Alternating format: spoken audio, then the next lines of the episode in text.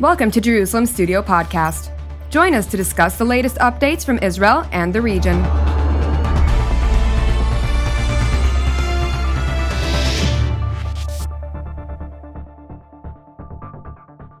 Shalom and welcome to Jerusalem Studio.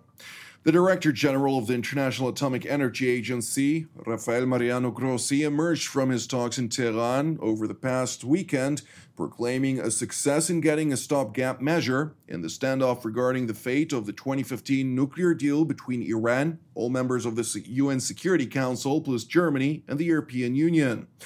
Grossi and his Iranian interlocutors agreed to a so called temporary technical understanding under which Limited monitoring activities of nuclear facilities will go on for the next three months while political negotiations intensify between Washington, Tehran, and the European Union's headquarters in Brussels. The tension emanating from a new Iranian law dictating non cooperation with nuclear inspectors has eased, with the focus shifting to the Biden administration emerging negotiation posture. To break it all down, we are joined by, uh, from New York City in the United States by Dr. Olli Heinonen, who is the former Deputy Director General of the International Atomic Energy Agency and a distinguished fellow at the Stimson Center at Washington, D.C. Thank you for joining us. Thank you. Also joining us from Tel Aviv here in central Israel is Mr. Amir Javedanfar, is, uh, who is an Iran lecturer at IDC Herzliya. Thank you for joining us as well. Then with us here in the studio is our TV7 analyst and uh, host of TV7's Watchmen Talk, Mr. Amir Oren. Amir, give us a broader understanding now that the additional protocol for the Joint Comprehensive Plan of Action has been thrown out. Of course, a technical uh, uh, document was agreed upon between uh, Iran and the uh, IAEA, which uh, uh, the Secretary General Mariano Grossi or Rafael Mariano Grossi has stated very carefully that it is far less than what uh, the protocol initially uh, intended. Uh, where are we standing here when we're talking about inspections of Iranian aspirations or, or the nuclear program and p- potential aspirations to develop a nuclear weapon? Well, to paraphrase the old song, um, Bridge Over Troubled Waters, this is a bridge over heavy water. Um, a three month bridge uh, during which um, all the parties uh, to this uh, conflict should negotiate either a return to the old 2015 nuclear deal or some sort of a new deal or a mixture of both. Now, uh, far be, be it uh, uh, for me to compete with Dr. Heinonen on technical explanations of what is going uh, on here. But uh, one should remember that the uh, additional protocol is intended for those less than honest countries uh, who do not voluntarily reveal what they have. Uh, for them, for the uh, honest countries, uh, you have the original non proliferation treaty. But when it turned out in the 1990s that Iraq and North Korea have concealed some of their facilities and activities, the additional protocol came into being. And there you have inspections which the IAEA um, announces and the country, uh, the host country, must agree to and must let inspectors in.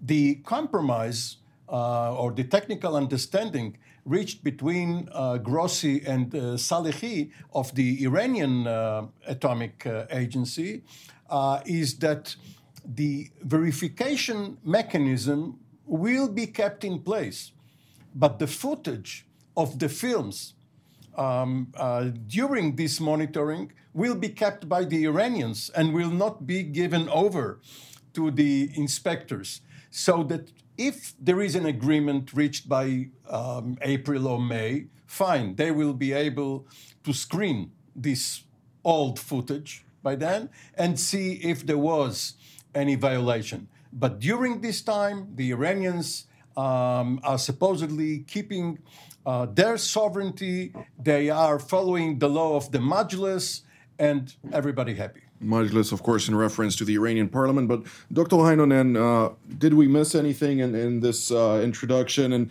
to what degree, uh, considering SNAP uh, snap inspections, uh, as uh, uh, is mentioned, of course, in the additional protocol. General Director General Grossi mentioned that the snap inspections remain in place but those snap inspections are not really snap considering the fact that there is a, a, process in which you need to undergo in order to bring about those inspections in the first place so uh, what is actually uh, the the level of transparency when we're talking about Iran's nuclear operations Thank you. I think it was a very good introduction to this matter where we stand today with regard of the IAEA inspection activities. I want to draw your attention to uh, words from Rafael Grossi when he said these are necessary measures. There is no such word as necessary in safeguards parlance. Either you meet your inspection goals or you don't. And there are very, very unusual arrangements now in place. Uh, first of all, snap inspections. I don't think that with the short term, this is a tremendous problem that the IAEA will not make those what are called complementary access. They are not really snap inspections. They are complementary access to certain locations. It will, with a long term, reduce the knowledge of the program. But the crux of the matter is to which extent IAEA can do its routine inspection activities. And one example we already heard about this uh, surveillance equipment and access to the surveillance and camera records. This is not the usual practice. So IAEA has to wait now three months to see what will be on those uh, films or computer hard disks. What if the equipment failed in between? It will not be observed during this because IAEA instrumentation is very well secured. Iranians will not have access to inside the surveillance system without breaking the IAEA seal. And this is only way to see whether the uh, system is working properly. So first of all, there is a risk to that end. Then the other thing is that we are looking at enrichment plants, which has certain verification timeliness goals. Normally, one does a full inspection with all uh, ways and means once a month, and the surveillance records are part of it. So what this means that IAEA is, IAEA is not able to make timely conclusion on successful on success of its activities. So these are the downsides. Uh, and then certainly are then these uh, negotiations which start. I think it comes, in my view, a little bit in bad time because this falls exactly in the middle of the Iranian presidential race. This will probably be one of the biggest topics on those uh, uh, negotiations and talks in Israel, uh, and the candidates put their proposals forward. So I think it's very difficult for Iranian government at this point of time agree to return back to uh, to the implementation of JCPOA with, with some extra measures. And they will use this timeline to torture the US part and the other negotiators say, look, you know, do you want it or not? Uh, and in a way, they they have here quite a lot of instruments in their hand. Indeed. And it will be very difficult to you for the US to lift the sanctions at this point of time. So I see quite uh, turbulent times being ahead. And the IAEA unfortunately cannot meet its inspection goals.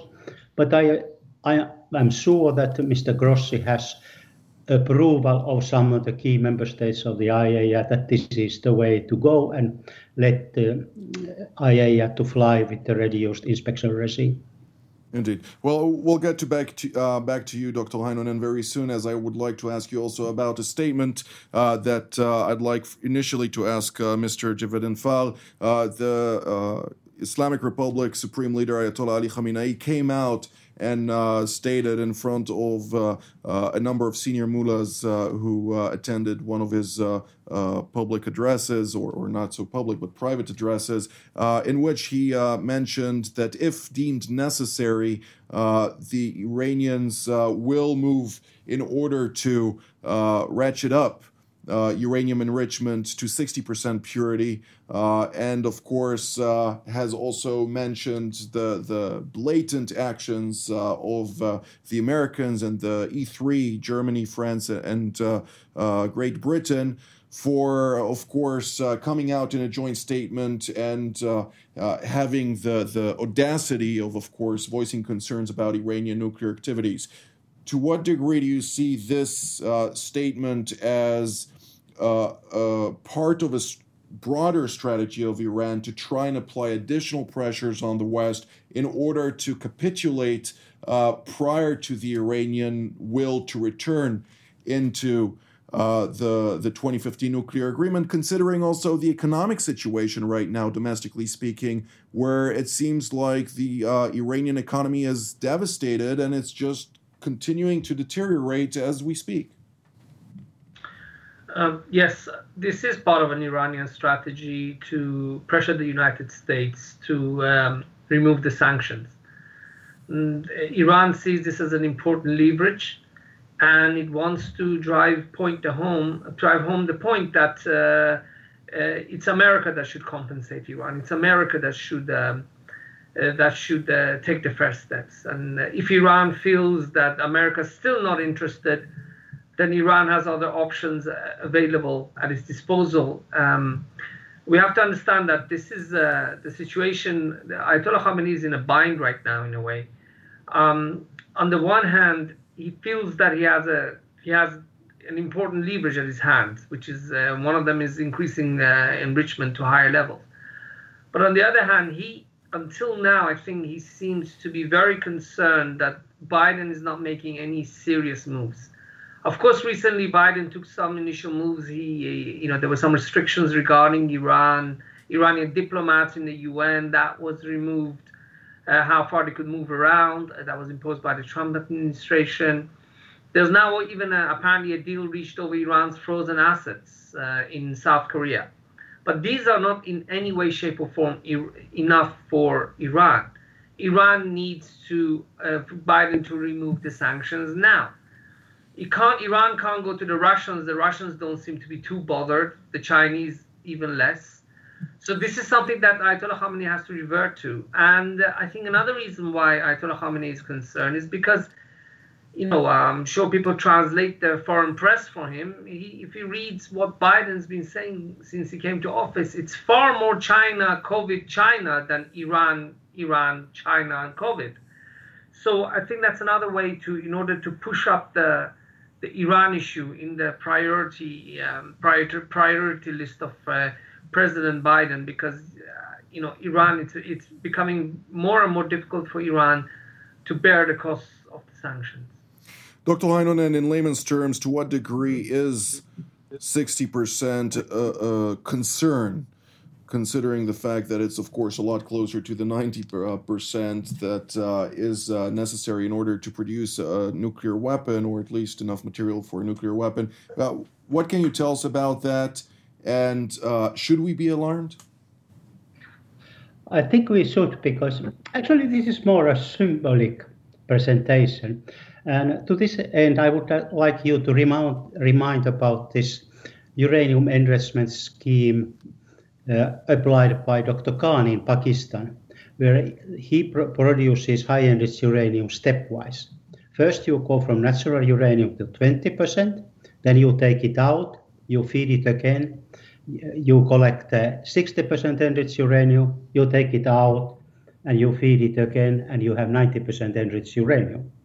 So now what a leader tells here that, look, you know, I'm on my road to this.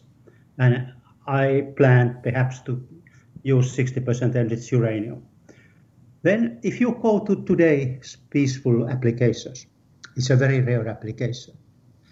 Actually, the only one which comes to my mind at this point of time are the Russian icebreakers. They have fuel enrichment around uh, 50%, uh, 50, uh, 60%.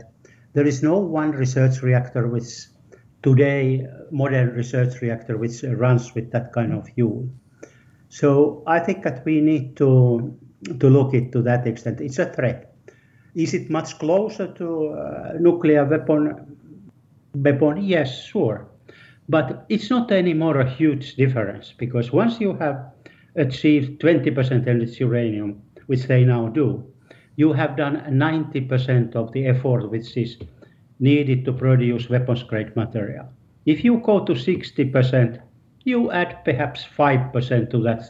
Then instead of being on 90% level, you will be 95 level.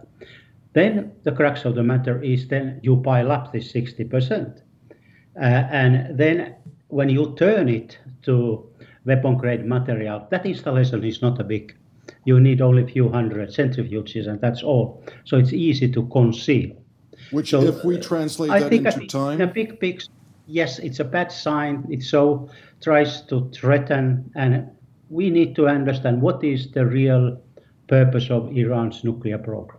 Translating this, however, into a time frame, does this uh, narrow the, the breakout point to enough material in order to produce a nuclear weapon, uh, or enough material for a nuclear weapon uh, to mere weeks or days, or still months ahead and, and, and as such? Months ahead, months ahead at this point of time. But if they pile up this 60%, let's say they start to do it now, so by the end of the year they have a decent uh, stock of that, then it's a matter of days once you have that stock over there. Indeed. Mr. Oren, uh, to what degree is Israel alarmed by this fact. And uh, uh, of course, we hear about uh, the acquisition of the KC 47 uh, or 49, if I'm not mistaken, uh, which is the uh, carriers that are the, the aircraft that are able to refuel the F 35 stealth fighter jets in order to target distant locations for potential um, um, long distant operations? Well, these um, uh, air refuelers uh, are not uh, yet uh, being supplied. And uh, if you do uh, send such a tanker to meet a stealth fighter, it is no longer stealth because the meeting between the two can be seen on radar. Perhaps coming back from a sortie after there is no need for secrecy, it will happen. No, Israel is not yet concerned because, as the director of military intelligence said a few weeks ago, uh, once there is a decision which is yet to be made by the Iranian leadership, it should take up to two years in order for the various efforts or lines of effort to converge. You must have a warhead, you must have uh, people who are designing it. And obviously, for the Iranians, uh, it would be foolish to uh, be advanced in only one of these efforts the um, uh, uranium, the fissile material, uh, because it will give Israel or others uh, a reason to strike at them before they have anything ready to strike Israel with. However, um, it does seem as if, and Dr. Heinonen uh, mentioned the Russian uh, icebreakers. This seems to be an icebreaker uh, because, uh, yes, it is only for three months. Perhaps it has to do with the domestic uh, Iranian calendar to the political calendar. But once you have it in place, you can extend it for another couple of months if there are negotiations. And it seems reasonable um, to watch and see whether uh, Rob Malley, the American uh, emissary for these talks, and others, uh, and eventually Secretary Blinken, uh, will meet with their counterparts during these three months. If we are uh, now projecting ourselves uh, three months from now and nothing has happened, the confrontation will be much more severe. But one should guess that there will be some progress during this time, which will give both sides um, the uh, rationale to extend this three months hiatus. I'd like to focus on what you just said with regard to the decision has not yet been made. Uh, Mr. Javedanfar, when we're talking about this decision, of course, in the early 90s, we had Ayatollah Ali Khamenei come out and uh, uh, state a fatwa uh, in which uh, nuclear weapon uh, production would be uh, illegal uh, under uh, his religious authority. Then, just recently, we heard intelligence minister of the Islamic Republic come out and say, "Well, this may be changed if." Iran is pushed into the corner, of course, bringing the whole analogy of the cat um, or, or whatever um, being put into the picture. And then uh, we have now the supreme leader of the Ayatollah uh, uh, regime come out and, and state this statement about the 60%. Uh, of course, uh, as is mentioned here, this is a threat. Is this something that the Iranians, domestically speaking, are willing to bear the brunt for? Or are we seeing now things on the streets in Iran where the pressure, of course, considering the fact that uh, in the international media this might be on the, uh, the front page or the second page or third page, but it's still not the center stage considering the COVID and, and other challenges worldwide that have center stage at this time? Um, to be honest with you, uh, if I would not put too much uh, too much meaning and too much stock in the uh, in the whole uh, fatwa issue. Um, there are some even who wonder if Ayatollah Khamenei can really issue a fatwa. Does he ha- is he a real Ayatollah? Does he have a real PhD thesis, Risale Amaliyeh? Uh, is it really his? So, you know, I think that's more for uh, domestic theatrics and those who want to um, perhaps put, portray uh, a different image of Iran. I think, um, you know, to bring the whole issue of Islam into this and, and you know, uh, that, that Ayatollah Khamenei would not lie. We know how Ayatollah Khamenei has run the Islamic Republic. He's uh, run it much like any other politician and much worse in fact and he's done things that have been un-islamic until now so uh, breaking a fatwa is not going to uh, is not going to set a bad precedent because other things the, the precedent of doing un-islamic things has already happened i think it's much more important to to see where iran is going uh, with its actions um, for now look the iranian intelligence uh, apparatus um, is being shocked basically by the killing of Fakhrizadeh. Um, there's now uh, there's a dispute going on between the military intelligence, uh, in this case, probably uh, seems to be IRGC intelligence, and the Ministry of Intelligence. Uh, in that interview uh, that you refer to, the Minister of Intelligence said the people in charge of uh, um, the security of Fakhrizadeh and the person who was in charge of, more important, the person who they caught, who they say they caught, was a former member of the military. Military. He didn't say which one, IRGC or the army, but he said, you know, we don't have any re- we don't have any remit to go and uh, do intelligence work within the armed forces. It's the armed forces intelligence. And then, of course, there was a, another counter uh, attack, you know, by the IRGC intelligence. They come and said, no, this person was already out of the armed forces.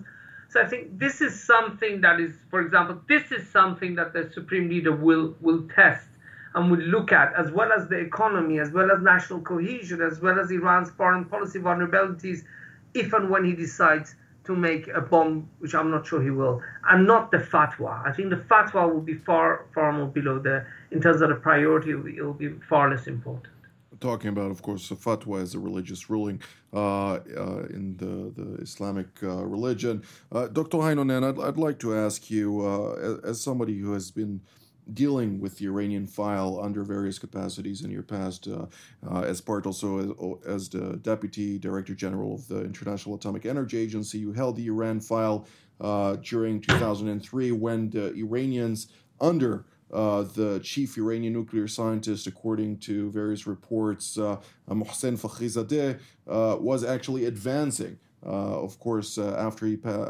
after he was assassinated, uh, the the IRGC came out and labeled him as a major general, which uh, asks uh, yourself uh, whether he is indeed a civilian or uh, in military capacity. But when we're talking here specifically, uh, I don't know if you met him personally, but do you think that his assassination has put the Iranian nuclear program or project in a certain uh, backlash or in, a, uh, in trouble in a certain capacity? Certainly, it has an impact to the morale of some of the pe- some of the people who might be in the leading position in that program. There is no doubt about it. But this is an important national program, so all the eggs are not in the same basket. And if we look this uh, cache which uh, Israel lifted from uh, Tehran, the nuclear archives, so we see that there, there are a group of experts which work together. There are leaders or the leading scientists, but there is always a deputy. So I think that for the, in the case of this uh, assassination of Fakhrizadeh, yes, it's a blow, but it's not a fatal blow. They have measures for a place, and I'm sure if they continue the program, there is already a man in a helm who is leading, taking it forward. So it's more kind of a public relation type of thing rather than really a technical matter which brings the program to halt. Delay might be. Indeed. Mr. Oren, uh, I'd like also to hear about uh, uh, the regional implications of this uh, whole ordeal. Uh, we do not have, of course, very much time, but uh, also from an Israeli perspective, where are we standing right now? We are standing almost four weeks before the Israeli elections. There will be a new government, perhaps a new policy vis a vis the Biden administration. Uh, right now, we are in transition.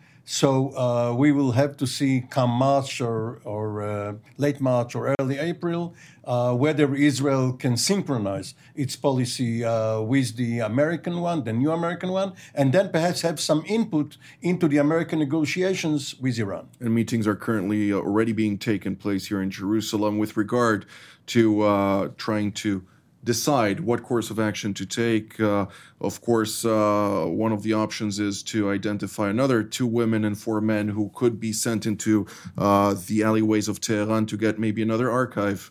But who knows?